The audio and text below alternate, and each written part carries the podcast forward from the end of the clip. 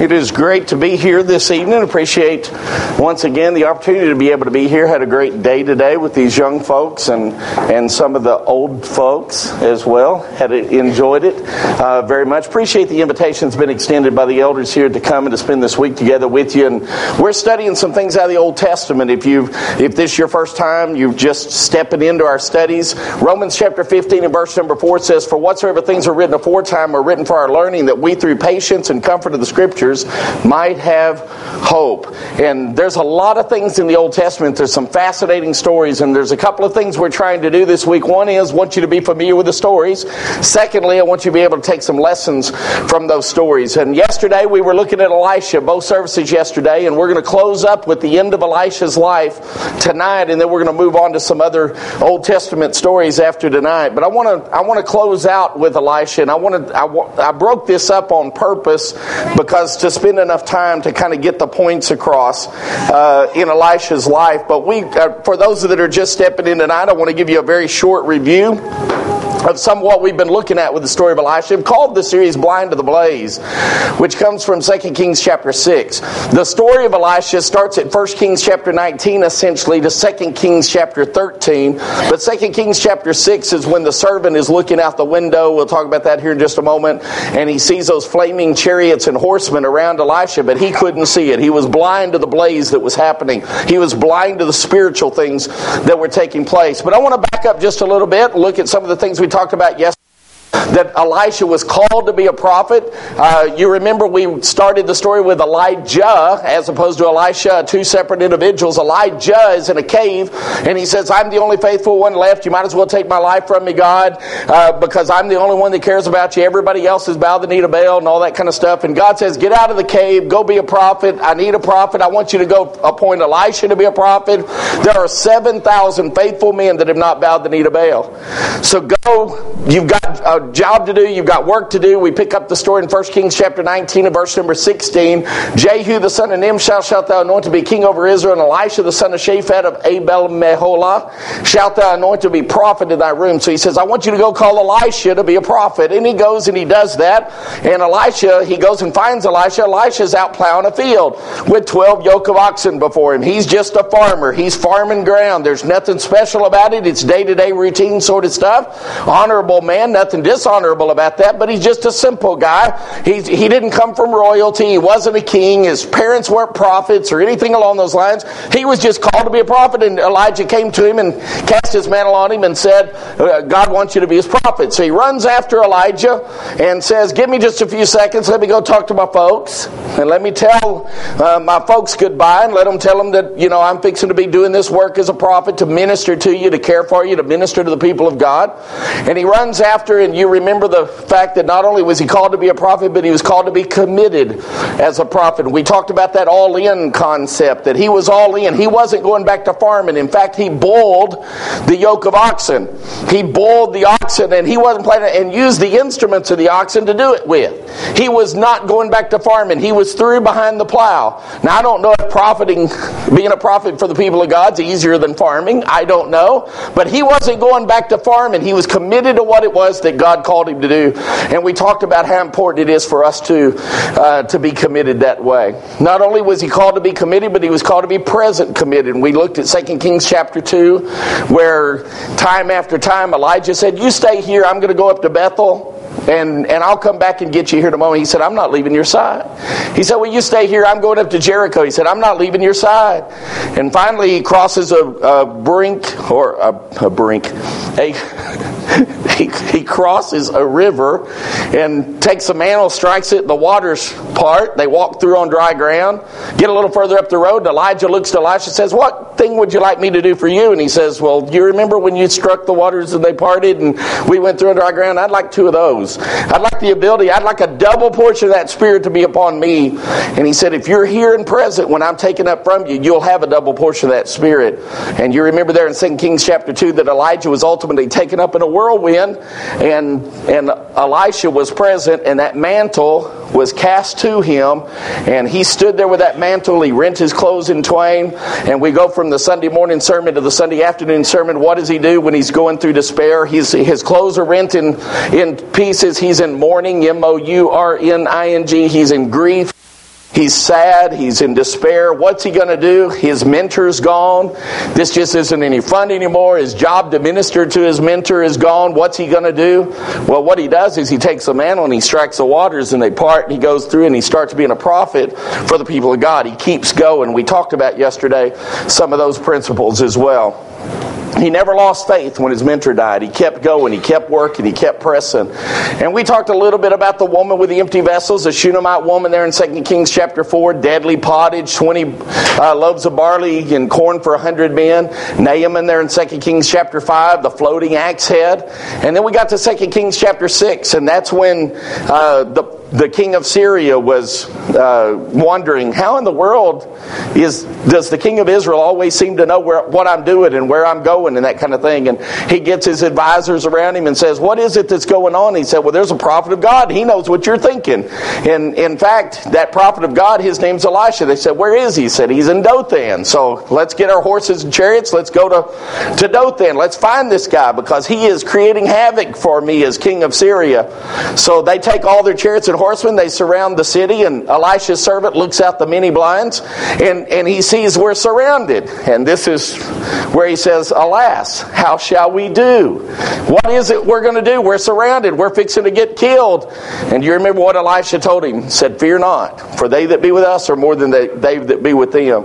And, and he prayed to God and said, Open his eyes that he can see what's happening here.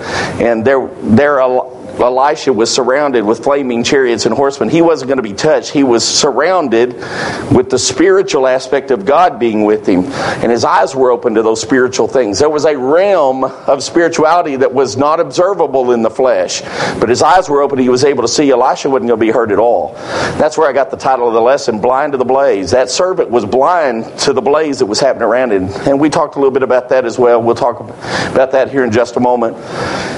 Um, we closed out uh, the sermon last night with that story, with uh, them being surrounded and God's God telling or Elisha ultimately telling said fear not for they that be with us are more than they that be with them. And they here they are surrounded. How are they going to win this battle?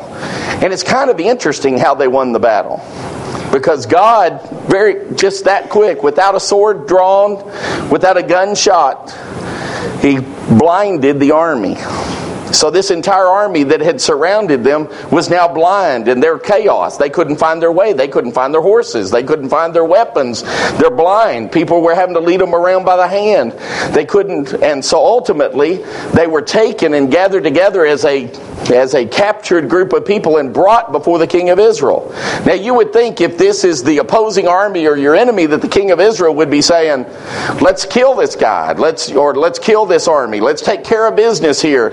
But instead, the word came down that they were supposed to be fed. Just said, just feed them, care for them. So they did. And I think that kind of reminds us a little bit of some principles that we see in the New Covenant as well. But in 2 Kings chapter 6 and verse number 23, we'll pick up our story tonight. He prepared great provision for them.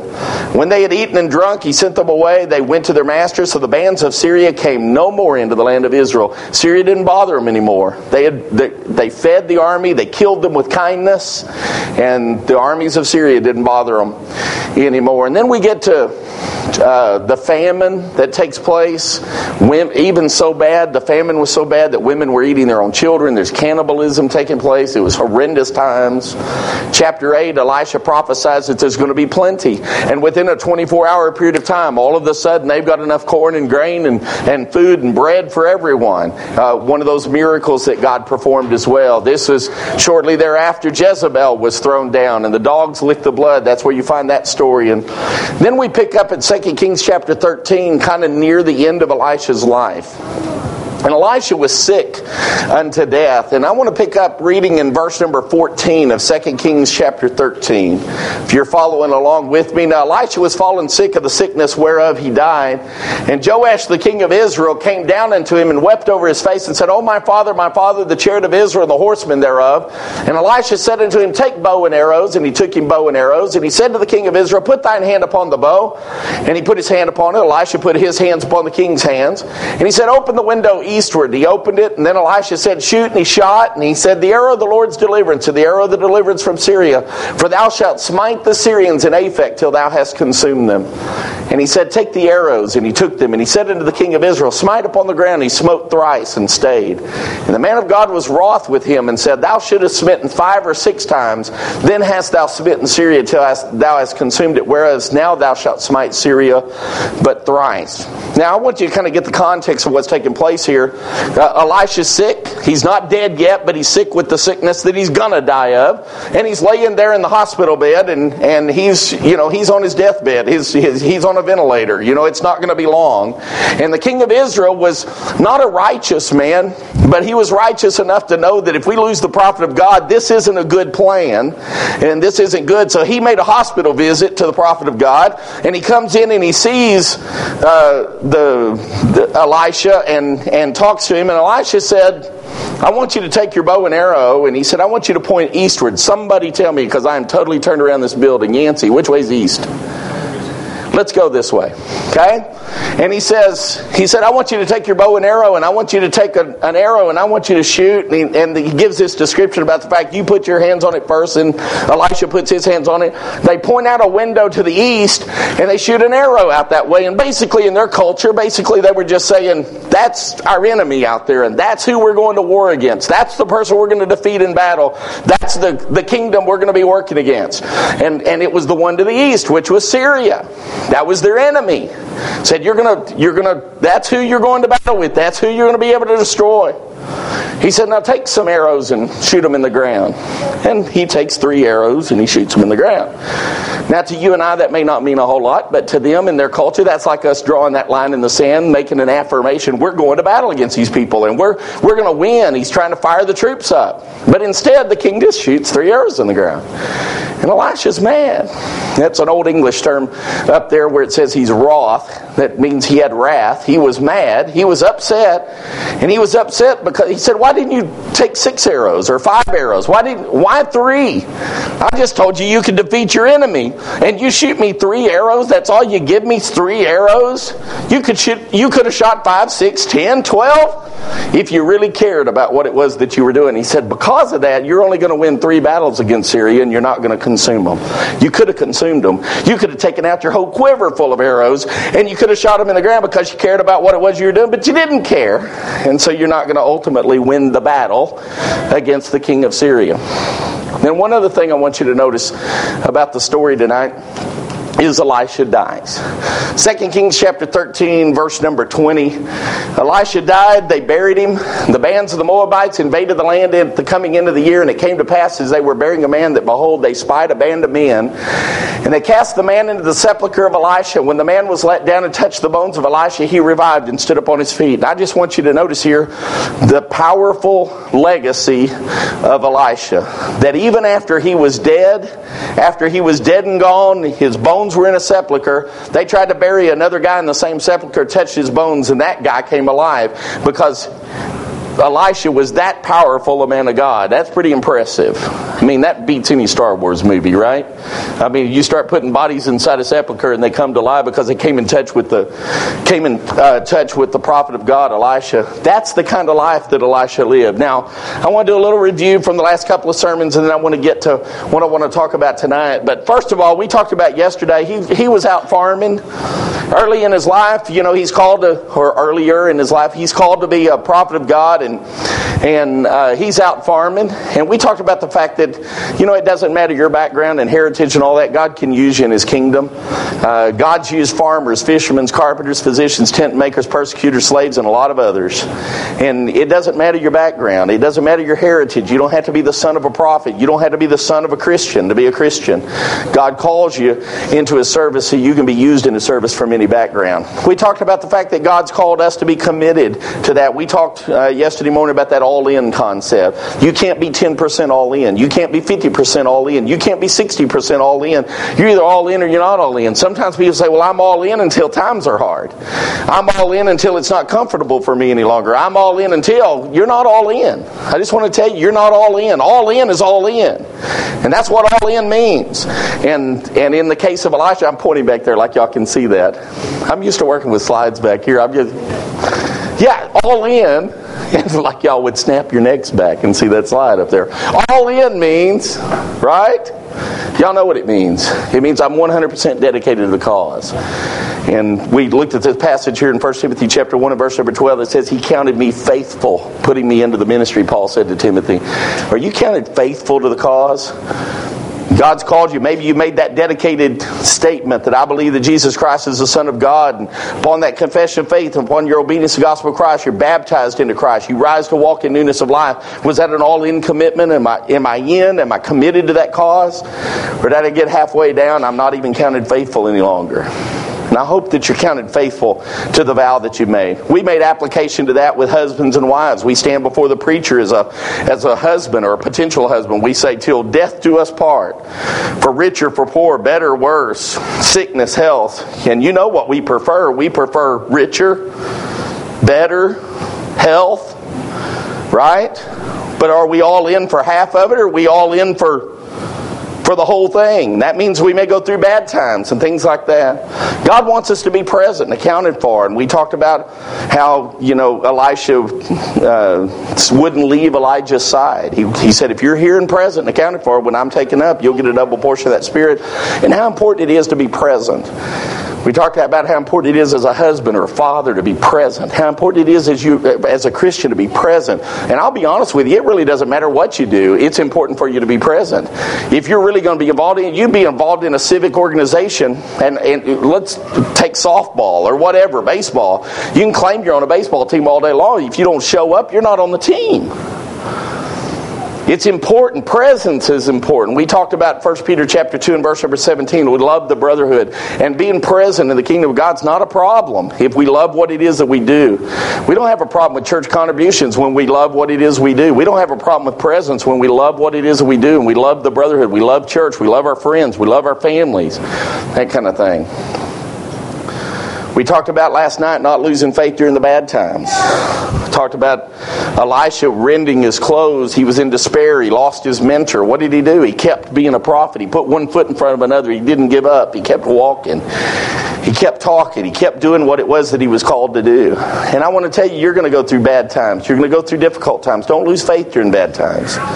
Keep walking. Keep talking. Uh, 2 Thessalonians chapter 1 and verse number 4, uh, the Apostle Paul was thanking them for their patience and faith in their persecutions. Even when they were going through a bad time, they were still faithful to the cause. You're going to go through some difficult times. There's going to be some days when you really don't want to do it, when it really isn't fun to do, but you keep walking and you keep doing and you keep pressing and you don't give up. And I want to encourage you maybe you're going through a bad time or you've gone through a bad time. Don't give up.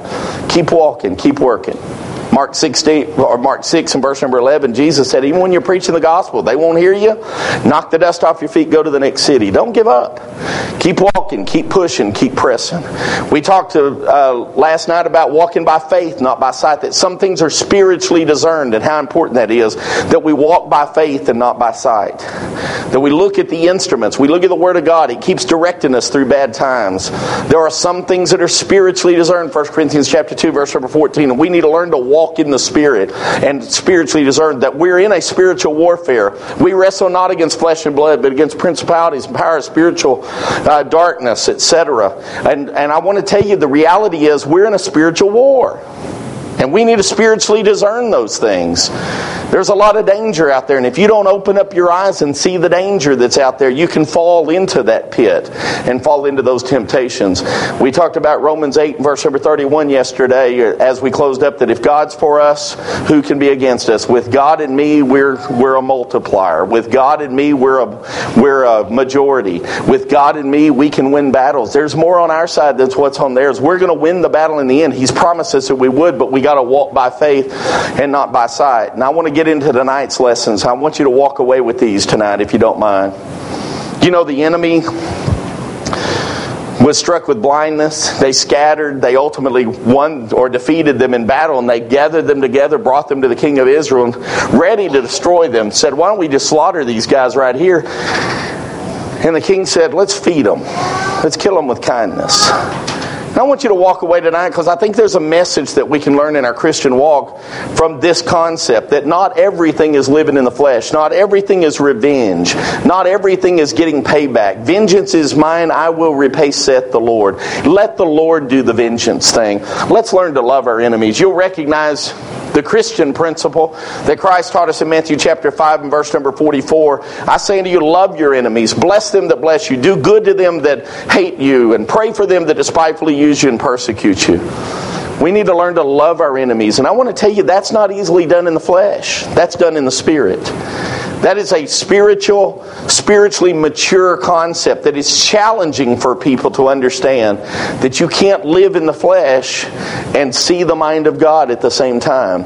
It's the flesh that says, let's get back, let's destroy, let's, let's hurt somebody. And it's God that is saying, let's kill them with kindness. Let's do good to them that hate us and pray for them that despitefully use us and persecute us. I want to tell you that's hard to do. It is hard to do, but that's what God's asked us to do. I want you to also walk away tonight with a lesson that we need to learn to serve God with zeal. Now, y'all are familiar with this passage in Colossians chapter 3, verse number 23 that whatsoever you do, do it heartily as unto the Lord, not unto men. And I read that verse a lot of times, and, and you know, it says what it says, it means what it means, but I'd like you to make application to that for a moment. And what I mean by that in, in, in applying it to the story of Elisha is Elisha ha, is, goes to the king and he says to the king, you know, point your bow out to the east, and he shoots through the window and says, You're going to go to battle against Syria and you can consume them. And he says, You take some other arrows and shoot them in the ground. He only takes three, and then he's mad. He's going, Why didn't you, why didn't you, you know, shoot five or six or 12 or 15 because you just didn't care. I want to talk to you a little bit tonight about just simply caring about what it is that you do. Have you ever thought about the fact that it's a sin to not obey this verse? That whatsoever you do, do it heartily as unto the Lord, not unto men? You know, there are a lot of people that walk through life and they kind of whatever, whenever, however, doesn't really matter. They have no purpose, they have no intention to their life whatsoever. And I want to encourage you tonight to put purpose in your life. That I'm doing these things on purpose. And the reality is that whatever it is that I do, I do it heartily as, a, as though I'm doing it to the Lord, not to men. It's not about men patting me on the back, and it's not about glorifying men, it's about God being pleased. It's not about ego. It's not about me, me, my, my, my. It's about God being pleased. Now, most of you in this crowd probably know Lisa and I, but if you don't, I'm going to give you a very quick version of Lisa's my life. We've been married 30 years this year. We had four daughters. Our oldest daughter was four years old. We decided to have a second child. Six days later, Lisa's expecting, fertile as the Tennessee Valley. Eight weeks later, find out it's twins. We didn't have any health insurance on the first one. I say health insurance, we had health insurance, but not maternity coverage on the first one, so we paid cash on the barrelhead to get the first one here. The second one, we were real smart though. We paid for three years on a maternity policy because that second child's going to be paid for. We're not going to come out of that, you know, out of our pocket. Well, twins. All of a sudden it's C-section time. And if you're taking financial planning, you may not want to come ask me about it because uh, we had maternity coverage that we paid for for three years, but twins came and all of a sudden that went into complications of pregnancy and that was a whole different part of our policy than the, than the maternity coverage. So the maternity coverage meant nothing. And out of about a $10,000 bill, we owed 5000 of it. But we had twins. Beautiful little girls. Loved them dearly. Glad they were here. Didn't plan the second one, but you know, the egg split. And we took what God did, you know? Then we're through, so we cancel our maternity coverage. We're through. And a year later, Lisa comes up and says, It turned blue. I didn't know what that meant. And then I found out shortly thereafter, we have another child with no maternity coverage. So we pay, we went to the doctor at that point in time and said to our doctor, said, uh, you know, we can do this a, many a different way, but if you'll work with us, we'll get you paid. She said, don't worry about it. You're my customer. You're my client. You're my patient. You take your time. And over time, we got her paid for. Glad she's here. Okay? Hannah's been a great blessing to our life. Would never, ever change a thing about it. Four beautiful daughters. We're glad to have them. But those four, four beautiful daughters have grown up. They've graduated college. They're all married. They're out of the house. Lisa and I are by ourselves today. We're looking at each other, enjoying some Ty Lisa time. Okay? That's a short version of our last 30 years. But there was one little episode that happened in those 30 years that happened with our youngest daughter. The youngest daughter, I'm going to tell y'all, and this is private here, right? This goes no further. Y'all will not tell my other children I said this. But Hannah is probably the smartest, sharpest child of the four. I'm not saying the others were not. I'm just saying of the four, extremely bright. She's the kind of kid, loved the TV, memorized every commercial, every word of everything she ever saw. She loved to read, all that, extremely bright, but had a lazy streak. Didn't like to work. Okay? W O R K was a four letter word to, to Hannah. Didn't care for that. Okay? We're trying to get her into college. She's somewhere in her late teens, you know, or whatever, mid teens to late teens. We're trying to get her into college kind of toward the end of her high school years. And we're even paying for tutoring to try to get her to pass a particular test so that she can get into math and college, etc. And I come home one day, and on the cabinet was a report card that said she got a C on something. And I looked at Hannah and I said, A C. Now, y'all get the picture. Extremely sharp. She has the ability to do it. I'm not talking about a child that doesn't have the ability to do it, has the ability to do it, but has a lazy streak. She knows every commercial on television, word for word, can quote it in the accent of the actors. She knows what she's doing, but she comes home with a C. Said, What's going on? And she just kind of looked at me and went, Huh?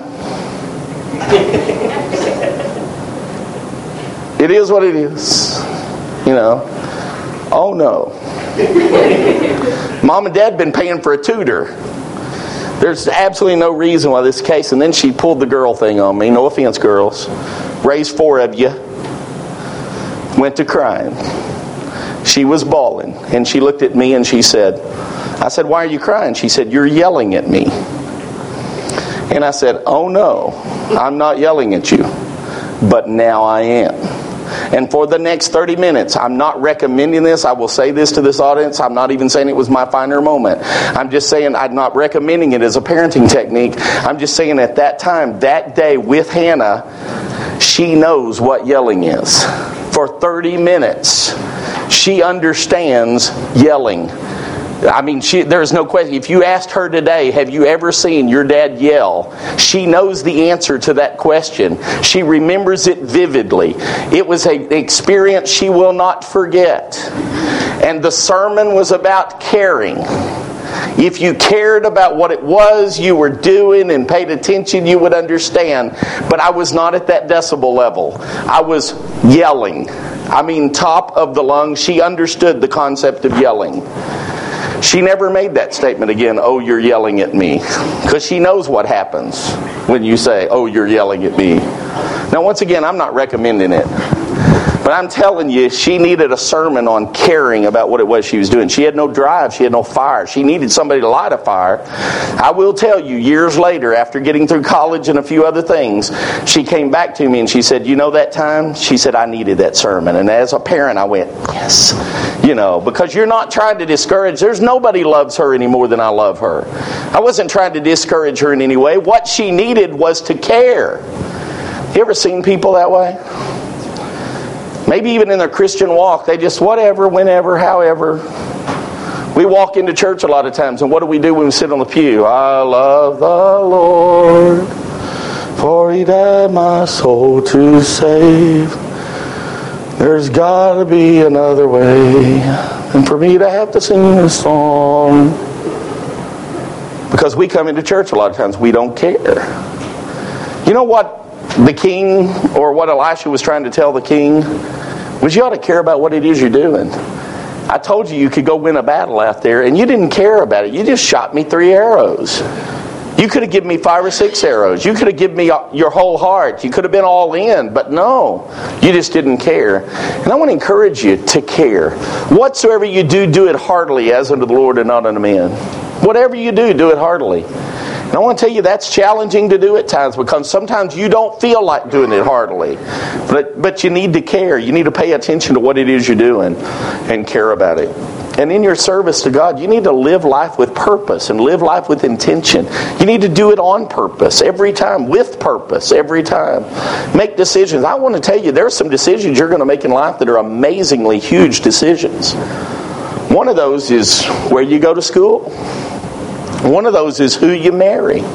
One of those is who where am I going to go to church? What's my church family going to be like? What am I who am I going to surround myself with? People that want to hold me accountable to the word of God, want to hold me accountable be the kind of Christian God asked me to be. But you know a lot of times people never walk through they they kind of halfway don't care. So they date anybody, they marry anybody, they go to school anywhere, they do anything, and they just kind of aimlessly walk through life. And I want to encourage you to make decisions on purpose. That you live life with purpose, that you say, This is where I'm headed, and I'm headed here on purpose, and we're making decisions to get there on purpose. And I'll tell you, that's not easy to do, but I want to encourage you to care. Wouldn't it be good, not only that we acted like we care, but that we truly cared? It'd be better, wouldn't it? If we just cared. And that's what Elisha was trying to tell the prophet of God. As well, I keep pointing back to that screen like y'all can see it. Prophet of God. Another thing I want to you to take from the story tonight is you remember Elisha's bones were put into a grave, and then another body was being thrown down into that sepulcher touched his bones, came to life.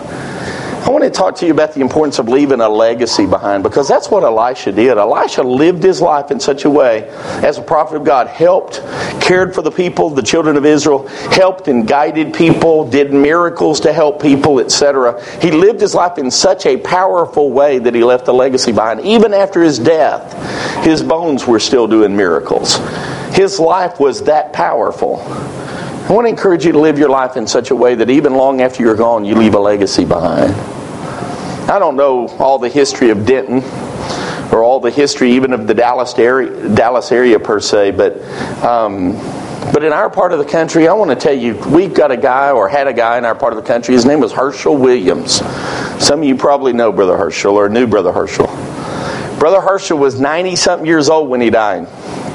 And Brother Herschel was a part of starting the church in Baytown in 1947 after World War II. Uh, start that congregation. And I will tell you, when I talk to you about Brother Herschel, I'm not saying he did it all by himself by any stretch, but I want to tell you a little bit about Brother Herschel. Brother Herschel, when I was 15 years old, I was asked to hold the first revival meeting that I ever held. And I was asked to go to Shawnee, Oklahoma and preach a meeting. And I was a 15 year old two bit squirt that didn't know anything about what he's doing. My dad said, if you say yes to that, you got a lot of work to do because you're not saying anything that I don't know what's coming out of your mouth first. So we went up to the church house, and Dad made me preach to him in the pew by himself because Dad didn't want to be embarrassed by anything I said at 15 years old. In the process of that, I was practicing for that meeting. Somehow, Brother Herschel heard about that I was holding a meeting in Shawnee. And Brother Herschel, I was 15 years old. Brother Herschel came and knocked on my door with Brother Adrian, the couple of the elders over at Baytown. And they said, Brother Ty, we understand you're going to be holding a meeting over at Shawnee. How about practicing for Baytown first and come hold a meeting for us? So at 15 years old, I held a meeting over here at Baytown for just to practice. You know, they just wanted, you know, what are you going to do elsewhere? We'd like to hear it first. Brave people, very brave people. You know, jumped out there on the edge. So I went, and Baytown was the very first meeting I ever held. Brother Herschel was always very supportive of the work that we, we were involved in. Later married, and they were very supportive, did some work with him at different places. Uh, down in Harlingen, Brother Herschel would bring his trailer down there and knock doors with us in Harlingen. This is after I started doing full time church work. We'd go over to Beaumont. We'd knock doors. It's 110 degrees, and Brother Herschel's out there knocking doors with us. We went down Brother Herschel's knocking doors. That's the kind of guy Brother Herschel is. I, I, just want you to know. I mean, he was an in sort of guy. And I very quickly today, and I didn't do the math before the sermon tonight, but uh, in our part of the country, in the Houston area, there's essentially about 11 congregations down there that kind of do what we do. Um, and those congregations, I can very quickly count Baytown, Channelview, um, Spring, Northeast. Uh, I put College Park on there, but they're kind of included in the Spring Northeast End. Uh, Pearland, Lake Jackson, um, Beaumont. From that, somewhat derived even in Orange. Of 11 congregations in our area, I can put a footprint of Herschel Williams very quickly on several of those congregations. Not because he did it by himself. Don't get me wrong. I'm not trying to lift him up. I'm just trying to say that Brother Herschel left a legacy behind. That was the kind of guy Brother Herschel was. That's the kind of life that he lived. He left a legacy behind. And I could go into other parts of the country and mention other people. You know, go to Oklahoma and I think of names like Jimmy Ramsey and John Barris and George Ramsey and guys like that. There's a ton of names to, to mention in different places. Guys that have really made an impact. Brother Herschel was that way in our part of the country. We've got a lot of congregations that Brother Herschel was the guy that in the business meetings, he'd sit and maybe brethren from different congregations would get together and they'd talk about, hey, we're going to start a church up here or something. Brother Herschel's the voice in the room that goes, we could do this. We really could do this. Why don't we do that? Let's make a few phone calls and see if we can't get that done. You know, too often, Brother Herschel's now been gone for a few years, and we still have those meetings occasionally. We talk about work and church work and things like that's going to be done. And, you know, a lot, of, I just want to simply say Brother Herschel's voice is missed in the room. It's different because you don't have the voice going, we could do this, we could make this work.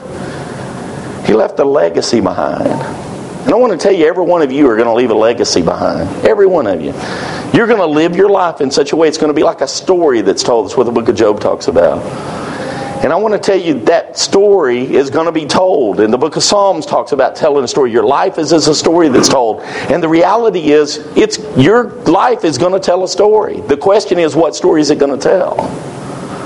The question is, what kind of legacy are you going to leave? Because you're going to leave one. You're going to have children or grandchildren. They're going to, what are you giving them? What are you leaving for them? And I hope that your goal is to leave them a church, a congregation that's better than when you got there because you made a difference in that congregation. Because you touched the lives of people around you, because you cared about their soul, because you cared about what it was that you were doing, and you leave a legacy behind. You've got grandchildren coming behind you. Are you leaving them a legacy? What kind of legacy are you leaving them? Because I guarantee you're leaving them something. They're either going to be embarrassed over the decisions Grandpa made, or they'll be telling the story of what a no good something they were, or they're going to be talking about the great faith of their grandfather. What kind of legacy? You know what does my heart good? I'm close to 50 years old now. And what does my heart good is to see the line of these young people that's in this crowd today. Now, I don't know, how old are you, Samuel? 15. 15 years old. 20 years from now, he's going to be 35. I can do the math. 35 years old. I'm going to be 70 in 20 years. He's going to be 35. How old are you going to be in? Are you 15? You're 15. How old are you? 13 years old. He'll be 33 years old. I'll be 70. I'm going to be the old guy in the room, right? They're all going to be sitting around going, Brother Ty, can you hear us? No offense, Matt. that, that's what's going to happen. But the reality is, you know, I want to come back to Denton when I'm 70 and can barely wheel my wheelchair in the room, and I want to see 35 year old people that were dedicated to the cause of Christ, that were making it happen. Or 30 years from now, I'm 80, maybe I'll live that long. And see, I promise you guys, the decisions you're making today are the decisions that's going to form you in the future. And if you'll make decisions that'll leave a legacy behind, someday you're going to be 80 years old or 70 years old, and you're going to be talking to a crowd of people that's 10 or 12 or 15 or 20 and you're going to be encouraging them to make the kind of decisions that'll make them proud when you're 80 years old and you're looking back and you're and you know i hope we build these relationships that last that's the kind of relationships i want i don't want the kind of relationship that says oh you're in my life and then gone forever i want the kind of relationship that means something that's got depth to it there's some people in this room that I've had a relationship with in friendship or, or through church, etc., for years and years and years. I don't know how long. I'm going to guess Brother Michael would probably be one of those, Brother Joe Richardson, etc., that dates way, way back in my life. Because Michael and I were teenagers together, preaching at each other in the pews way back in the day. But I will tell you that there's nothing Brother Michael wants for Denton more than to see Denton be dedicated to the next 20 years and the next 30 years. He wants to be an old man and see good things happening. I promise you, there's no greater joy than to see his children walking in the truth. I promise you that's going to be the case. Make decisions today that make a difference in that. Then, one other thing I want to mention before we close. I encourage you to stand in the gap. To be the kind of person, if ever there was a lesson from Elisha that I think we could take, is Elisha was the kind of guy that wanted to stand in the gap for the children of Israel. He wanted to help them. Don't go to fight over here, go over here. You're going to be surrounded. The king of Syria is laying wait for you over here. Uh, you, you guys need to be guided. He was standing in the gap for the children of God. And I want to encourage you to be that kind of a person. That kind of a person that says, I'm here. I'm going to be a part of the congregation, whether it's Denton or wherever you're a part of a congregation. But I'm going to be here. I'm going to be a part. You can count on me. I'm going to be a help. I'm going to do it with a great attitude. I'm going to do it cheerfully as in the Lord and not in unto men, or heartily as in the Lord and not unto men. But let me show you a scripture in Ezekiel. Ezekiel chapter 22 and verse number 30. Ezekiel the prophet said, He sought out for a man among them that they should make up the hedge and stand in the gap before me for that land, that I should not destroy it. But then he said, But I found none. Ezekiel looked out across the people of God. He said, I looked for a man that could stand in the gap, that could be a hedge, that, could, that would stand in the gap before me, that would care about what it was the children of, of God were doing. But as I looked out there, I want you to look at the last few words of that. That's absolutely no sadder words could be found, but I found none. There was no one, absolutely no one willing to stand in the gap for God. I hope I'm not looking at that kind of crowd tonight. The song says, There's a fountain free. Will you come? Will you come? You want to stand in the gap for God? You want to make a decision tonight that says, I'm serving God and I'm going to be there. I'm going to be a part. I'm going to be present, accounted for. I'm going to be committed. I'm going to be all in. I'm going to be, I'm going to do it heartily. I'm going to care about what it is we're doing. That's what I'm going to take from Elisha and I'm going to stand in the gap for the people of God. I'm going to make a difference. I'm going to leave a legacy behind. Not out of ego and pride, but because I know that's what's going to be good for the people of God. I'm going to be making the decisions that leave a positive legacy to the future. Are you one of those kind of people? And I pray tonight as we sing this song that you'd come. If you're that dedicated to God, that you can make that kind of a decision, that's the kind of person that needs to be on God's team because that's what He wants from you. He wants everything, He wants it all. He wants every bit of your heart soul, mind, strength, body. That's what He's asking for. Or do we look out across this crowd tonight and go, no one? Absolutely no one. I hope that's not the case. I don't believe that's the case. I believe tonight there are people in this room that truly want to be servants of the Almighty God. Won't you come while we stand and sing the song that's been selected?